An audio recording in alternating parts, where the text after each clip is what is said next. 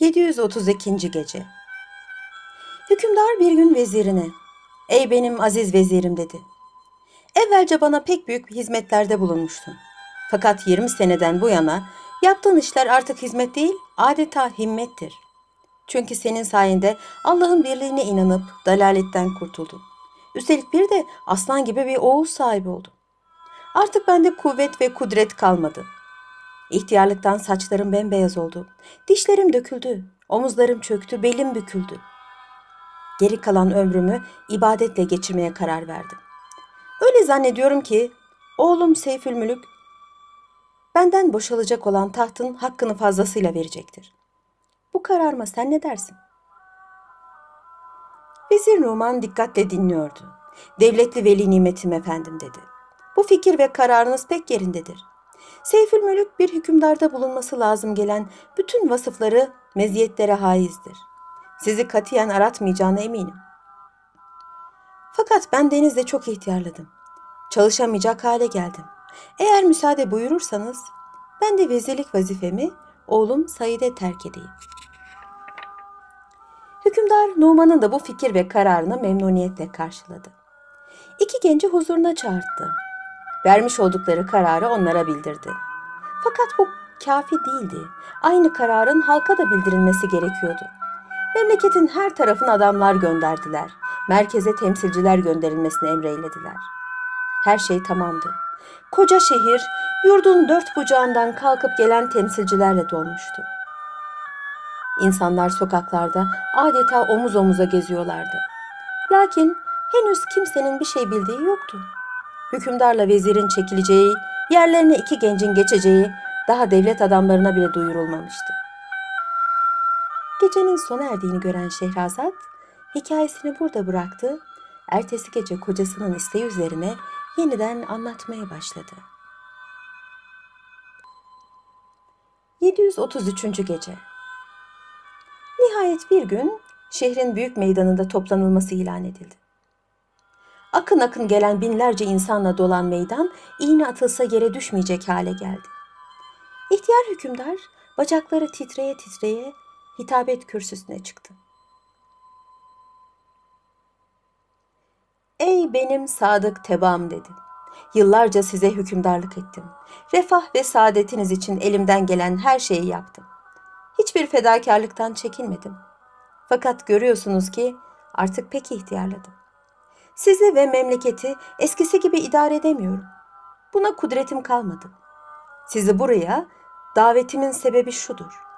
İşgal ettiğim saltanat tahtının size daha faydalı olmasını temin maksadıyla hükümdarlık vazifemi oğlum Seyfülmülük'e terk etmeye karar verdim. İşte oğlum geliyor. Asım başından hükümdarlık tacını çıkarıp tam o sırada yanına gelen oğluna giydirdi ve tekrar halka hitap ederek Artık hükümdarınız oğlum Seyfül Mülük'tür. Siz ona itaatte vazifesizsiniz. O da size hizmetle mükellef. Ben de saltanatım müddetince belki bilmeyerek haksız bir iş görmüşümdür. Bu sebeple hakkınızı helal etmenizi istiyorum. Binlerce ağız birden açılıp helal olsun, helal olsun diye gürledi. Sonra da yaşasın Seyfül Mülük sesleri yükseldi. Müthiş bir alkış tufanı koptu ve dakikalarca devam etti. Hükümdardan sonra hitabet kürsüsüne Vezir Numan çıktı. O da ihtiyarlığı dolayısıyla vazifeden ayrılmak, bu işi oğlu Said'e terk etmek mecburiyetinde kaldığını izah ve ilan etti. Yeni vezir de halk tarafından şiddetle alkışlandı. İhtiyar hükümdarla vezirin vazifeleri daha bitmemişti. Şimdi de çocuklarına 20 yıl evvel Hazreti Süleyman tarafından gönderilen hediyeleri vereceklerdi. Saraya döndükleri vakit hükümdar haznedarına hazinede muhafaza edilen hediyeleri getir diye emretti. Haznedar bir bohça içinde bulunan hediyeleri getirdi. Hükümdar bohçayı açtı, içindekileri meydana döktü. Sonra gençlere dönerek, yavrularım dedi. Bu dört hediyeden ikisi birinize, ikisi de diğerinize aittir. İşte teslim ediyorum. Nasıl arzu ederseniz kendi aranızda öyle taksim edin. Seyfir Mülük elbiseyle yüzüğü aldı. Kılıçla kalkanı da Said'e verdi. Artık yapılacak iş kalmamıştı. Kendi kendilerini tekahüde sevk eden iki ihtiyar dünya işlerinden el ve etek çekerek geri kalan ömürlerini ibadetle geçirmeye başladılar. Sabah olmuştu. Şehrazat gülümseyerek hikayesini ara verdi. Hükümdar masalı ertesi akşam devam etmesini istedi. Şehrazat da o akşam tatlı tatlı anlatmaya başladı.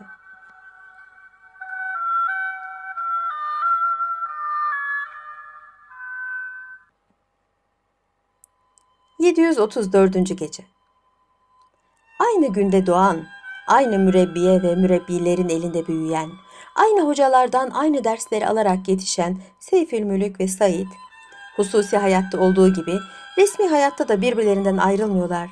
Daima beraber bulunuyorlar. Yine aynı odada ve aynı yatakta yatıyorlardı. Bir gece Seyfül Mülk'ü uyku tutmamıştı. O kadar gayret ettiği halde bir türlü uyuyamamış, yatakta saatlerce dönüp durmuştu. Nihayet fazla tahammül edemeyerek kalktı. Odada bir aşağı bir yukarı dolaşmaya başladı.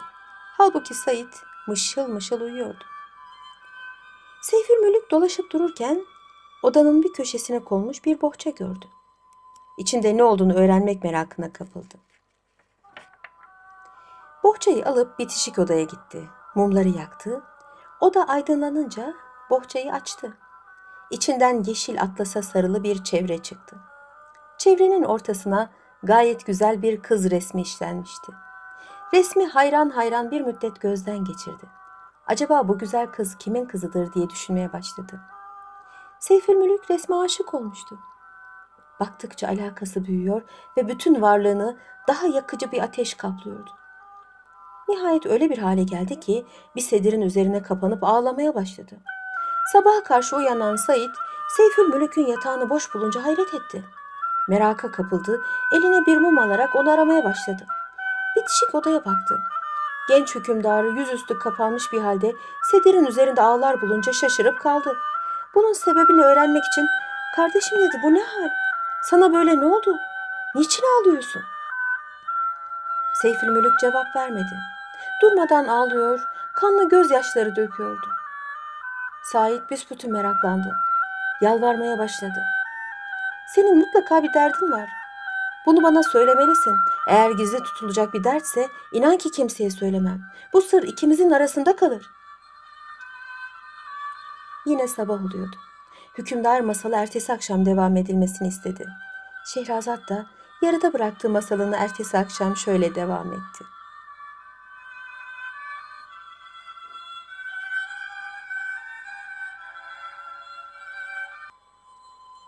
...735. Gece Seyfül Mülük, Said'in yalvarmasına dayanamadı. Başını yukarı kaldırdı, ağlaya ağlaya şişen, kısaran gözlerini mendiliyle kurulamaya çalışarak ''Ah benim sevgili kardeşim'' dedi. ''Başıma geleni söylesem gülersin. Fakat gördüğüm resmi sen de görmüş olsan o zaman bana hak verirsin.'' Said bütün bütün meraka düştü. Acaba Seyfül Mülük hangi resimden bahsediyordu?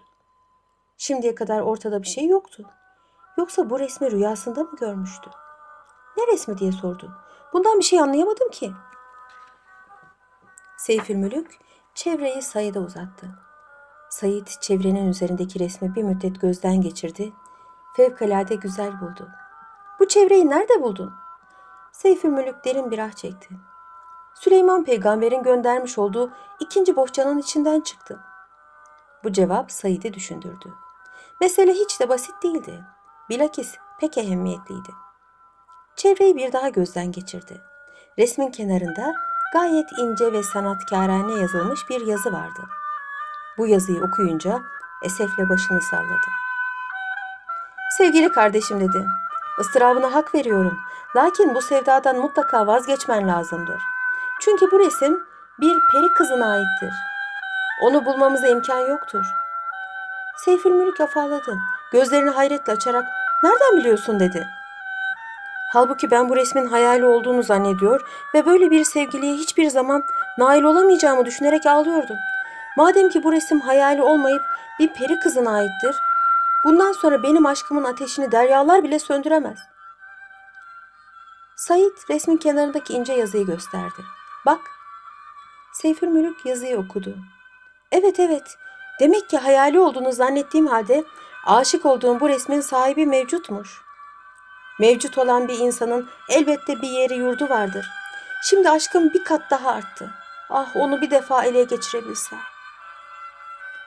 Şehrazat bu meraklı hikayesini burada kesmek zorunda kaldı.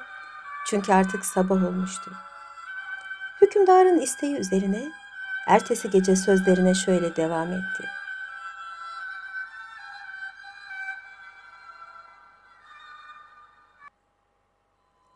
...736. Gece Zaman ilerliyor, hatıralar siliniyor...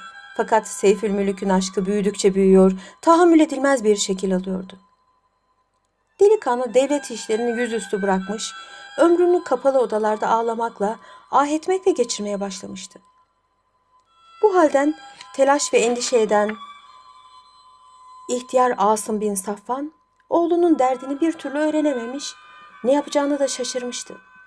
En sadık doktorlar bile genç hükümdarın derdini teşhis ve tedaviden aciz kalmıştı. Nihayet doktorlardan birisi bu derdin aşk olabileceğini düşündü. Asım bin Safvan'ın huzuruna çıkarak. Efendimiz dedi.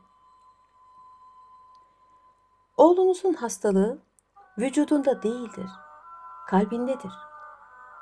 Kalbinde mi? Nasıl olur bu? Evet, yani aşk. Bu öyle bir derttir ki doktorların ilaçlarıyla tedavi edilmez. Onun biricik ilacı vuslattır. İhtiyar baba doktora hak verdi. Çünkü oğlu tam sevecek çağda bulunuyordu. Hemen Said'i çağırtıp sıkıştırmaya başladı. Bak oğlum dedi, idareyi size terk ederek dünya işlerinden el ve etek çekmiştik. Fakat Seyfülmülük'ün müptela olduğu dertten dolayı tekrar idareyi ele almaya mecburum. Çünkü memleket hükümdarsız olamaz. Sen oğlumun derdini bilirsin. O senden bir şey saklamaz. Bunu bana da söylemelisin. Said bu sırrı saklayacağını vaat etmiş olduğu için bilmiyorum dedi. Bütün ısrarları boşa giden Asım nihayet hiddetlenerek bağırdı. Biliyorsun ve bildiğin halde söylemiyorsun. İnat ettiğin takdirde cellada verileceksin. Bunun manasını elbette bilirsin. Gecenin sona erdiğini gören Şehrazat hikayesini burada bıraktı. Ertesi gece kocasının isteği üzerine yeniden anlatmaya başladı. 737. Gece Asım bin Safvan vaadini de tehdidini de yerine getiren bir adamdı. Verdiği sözden asla geri dönmezdi. Said onun bu huyunu gayet iyi biliyordu. Cennada teslim edilmek tehdidiyle karşılaşınca korktu. Hakikati söylemeye mecbur kaldı. Efendimiz dedi, Seyfül Mülük'ün aşık olduğunu söyleyen doktor haklıdır. Ben bu sırrı ifşadan men edilmiş olduğum için şimdiye kadar muhafaza ettim. Nihayet beni söylemeye mecbur ettiniz. Evet Seyfül Mülük aşıktır. Kime? Bediatül Cemal isimli bir peri kızına. Olamaz. İnsan gördüğü bir şeye aşık olur. Emrederseniz meseleyi kısaca anlatayım. Hükümdar izin verdi. Said de anlatmaya başladı. Seyfülmülük Bediüatül Cemal'in resmini Hazreti Süleyman tarafından kendisine hediye edilmiş olan bohçadan çıkan bir çevrenin üzerinde gördü. Derhal aşık oldu. Resmin kenarında ince bir yazıda aynen şunlar yazılıdır. Bediüatül Cemal, Şahbal perisinin kızıdır. O da Çin perileri padişahı Sarih'in oğludur. Babil adalarında, İrem bağlarında otururlar. Hükümdar hakikati söyleyen Said'i serbest bıraktı. O gidince beyaz saçlı, beyaz sakallı, başını avuçları arasına aldı. Yarım saatten fazla düşündü, sonra kalkıp Seyfül Mülük'ün yanına gitti. Oğlum dedi, ben senin babanım. Başını kaldır da bir defacık yüzüme bak. Şu ihtiyar halimde senin için döktüğüm gözyaşlarını acı da bu sevdadan vazgeç. Peri ve cin tayfasından olanların insan oğullarıyla birleşmelerine imkan yoktur. İstersen ben sana Bediatül Cemal'den daha güzel bir kız bulup alırım. Sabah olmuştu. Şehrazat gülümseyerek hikayesini ara verdi. Hükümdar masalı ertesi akşam devam etmesini istedi. Şehrazat da o akşam tatlı tatlı anlatmaya devam etti.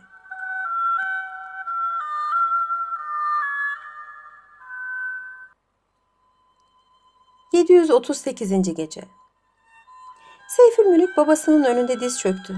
Ondan af diledikten sonra... ...sevgili babacım dedi. Başıma gelen bu hali hissettirmemek için çok çalıştım. Fakat muvaffak olamadım. Madem ki meseleden haberdar oldun... ...artık gizlememe lüzum kalmadı. Çok rica ederim bana izin ver. İzin ver ki sevgilimin diyarına gideyim. Onu arayıp bulayım. Eğer izin vermezsen ben bu aşkın elinden ölürüm. Sen de kanıma girmiş olursun. Hükümdar oğlunun gitmesine mani olmak için bir teklifte bulundu. Madem ki ısrar ediyorsun, sen burada kal. Memleketin idaresiyle meşgul ol. Ben gider Bediatül Cemal'i bulup getiririm. Bu uğurda icap ederse canımı veririm. Halbuki ben gitmem, sen gidersin. Ben senin hasretine dayanamayarak ölürüm. Sen de gurbet illerin meşakkatlerine tahammül edemeyerek mahvolursun. Taç ve tahtım yabancıların eline geçer. Seyfülmülük başını salladı. Hayır babacığım, sen bu sözleri bana olan büyük muhabbetinden dolayı söylüyorsun. Eğer bu seyahatte bir tehlike varsa ben o tehlikeyi belki yenmeye muvaffak olurum. Çünkü gencim ve kuvvetliyim. Oysa sen ihtiyarsın. En küçük bir meşakkate bile tahammül edemezsin. Mutlaka benim gitmem lazımdır. İnşallah sağ ve salim dönerim de taç ve tahtıma dört elle sarılıp senin adını devam ettiririm. Hükümdar daha fazla ısrar edemedi. Oğlunun kararından dönmeyeceğine kanaat getirerek gitmesine izin vermek zorunda kaldı. Peki evladım dedi. Yolun açık olsun. Güle güle git, güle güle dön. Seyfül Mülük birkaç gün içinde yol hazırlığını tamamlamıştı. Fakat Babil adalarının ne tarafta olduğunu bilmiyordu. Yola çıkmadan evvel bunu öğrenmeye mecburdu. Şehirde ne kadar seyyah ve tüccar varsa hepsini saraya çağırttı. Onlara Babil adalarının ne tarafta olduğunu sordu. Lakin hiç kimseden müspet bir cevap alamadı. Tüccarların hepsi de Babil adaları veya İrem Bağları adına bir memleket bilmediklerini, hatta duymadıklarını söylediler. Yalnız ihtiyar bir tüccar ayağa kalkıp, Efendimiz dedi, Çin Maçin adında büyük bir ülke vardır. Oranın tüccarları dünyanın her tarafını bilirler. Belki bu yerleri onlardan öğrenmek mümkün olur. Seyfülmülük ihtiyar tüccara teşekkür etti ve artık bu mesele üzerinde fazla durmadı. Yine sabah oluyordu. Hükümdar masal ertesi akşam devam edilmesini istedi. Şehrazat da yarıda bıraktığı masalını ertesi akşam şöyle devam etti. 739. Gece 40 gemi, 4000 asker ve bunları kafi gelecek kadar erzak vesaire hazırlandı. Seyfülmülük Said'i ve de yanına alarak iki arkadaş hazin bir veda merasimiyle saraydan ayrılıp iskeleye indiler.